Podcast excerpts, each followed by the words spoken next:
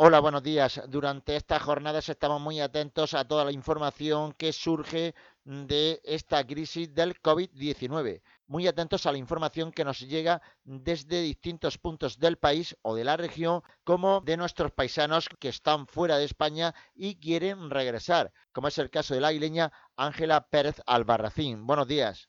Hola, buenas. Estáis viviendo en Bolonia y lleváis varias semanas intentando salir de Italia a principios de esta semana tuviste la oportunidad, pero fue totalmente estéril.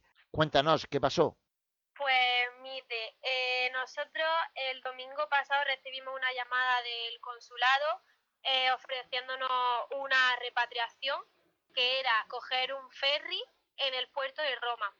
Eh, a pesar de que nosotros estábamos en Bolonia, al norte, y teníamos que cruzarnos toda Italia, dijimos que sí porque eh, nuestra ilusión de volver a casa pues era mayor que todas las dificultades que se nos presentaban.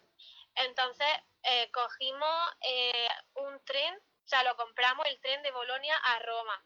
En Roma íbamos a coger un autobús hasta el puerto de Civitavecchia. En Civitavecchia el ferry llegaba a Barcelona. En Barcelona tenemos que irnos en autobús hasta Úbeda. En Úbeda cogíamos un taxi hasta Linares y allí ya cogíamos un tren hasta casa. Y pues, ¿cuál es nuestra sorpresa? Que el el tren, cuando llegamos a la estación, eh, nos salen las pantallas y no sabíamos qué hacer. Estuvimos dando vueltas por toda la estación con las maletas de 30 kilos, eh, subiendo y bajando escaleras, en fin, una odisea. Y cuando, cuál es nuestra sorpresa, que nos, dice la policía que ese tren pues estaba cancelado, que es que ni siquiera se leen las pantallas. O sea, nos dijo la policía que es que ahí estaban cancelando trenes y que posiblemente estuviese cancelado y nosotros ya con todo comprado, pues no sabíamos qué hacer. Se nos ocurre la idea de poder alquilar un coche hasta Roma, aunque nunca habíamos conducido por Italia y pues arriesgado, dijimos, bueno, vamos a hacerlo porque nuestra ilusión de volver a casa es superior. Hablamos con la agencia y nada, que sí, que, que lo podíamos hacer, pero de repente resulta que hay un problema y es que en el puerto de Civitavecchia no había lugar para dejar el coche, no lo podíamos dejar, teníamos que irnos al aeropuerto de Roma y allí en Roma ya podíamos dejar el coche y ya allí nos buscábamos la vida para llegar nosotros al puerto, es decir, que tampoco nos aseguraban nada y para quedarnos tirados en Roma sin casa y sin nada, pues dijimos, pues nos quedamos en Bolonia que al menos tenemos casa y básicamente ha sido así. Ángela, ¿cuánto tiempo lleváis intentando salir de Italia? Desde que se convocó el estado de alarma en toda Italia, nosotros nos pusimos en contacto con el consulado, le dimos nuestra, eh, nuestros datos, nuestra información, para que en cuanto supiesen de alguna manera para poder repatriarnos, porque eh, los vuelos no salían. Entonces, pues justo desde el momento que se dio el estado de alarma, nosotros ya queríamos irnos de aquí.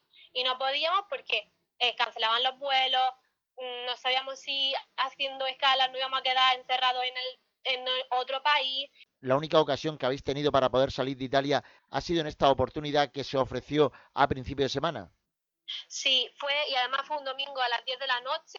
Nos llamaron de prisa y corriendo y prácticamente, o sea, fue el domingo y el martes ya teníamos que irnos. O sea, fue de un día para otro. ¿Cuántos sois los que estáis ahí en Bolonia y queréis regresar a España? Somos, mi amigos, tres.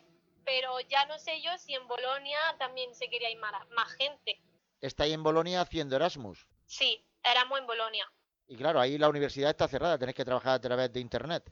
Sí, nosotros aquí tenemos las clases en Internet, eh, online, y igual que las podemos estar haciendo aquí en Bolonia, pues lo podríamos estar haciendo en España, con nuestra familia y en, un, en nuestro país, que ante cualquier cosa de que nos pongamos enfermos nos van a tratar mejor en nuestro país que en uno mm, como es Italia, que no sabemos y se os presenta esta oportunidad de volver a España a pesar de ese gran itinerario que organizáis dándole la vuelta prácticamente a Italia y a España y no podéis hacerlo. ¿Tenéis esperanzas de que os llamen pronto para volver a intentar salir de Italia?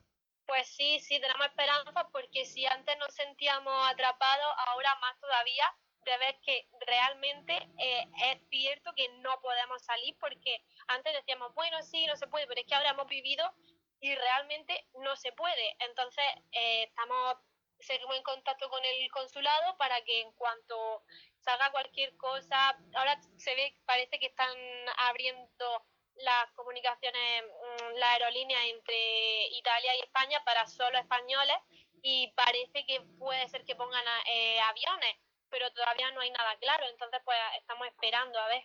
¿Cómo se ve Bolonia desde vuestro piso? Hombre, pues muy diferente. Yo me asomo a la ventana y mm, recuerdo cómo era antes mi calle donde yo vivo que estaba siempre llena de gente, ahora pues es que no, no, no, no hay nadie, no suenan ni los coches, o sea, es muy triste todo. Yo digo, madre mía, me he venido este año de Erasmus aquí y ahora estoy viviendo esto, pues me da mucha tristeza, la verdad.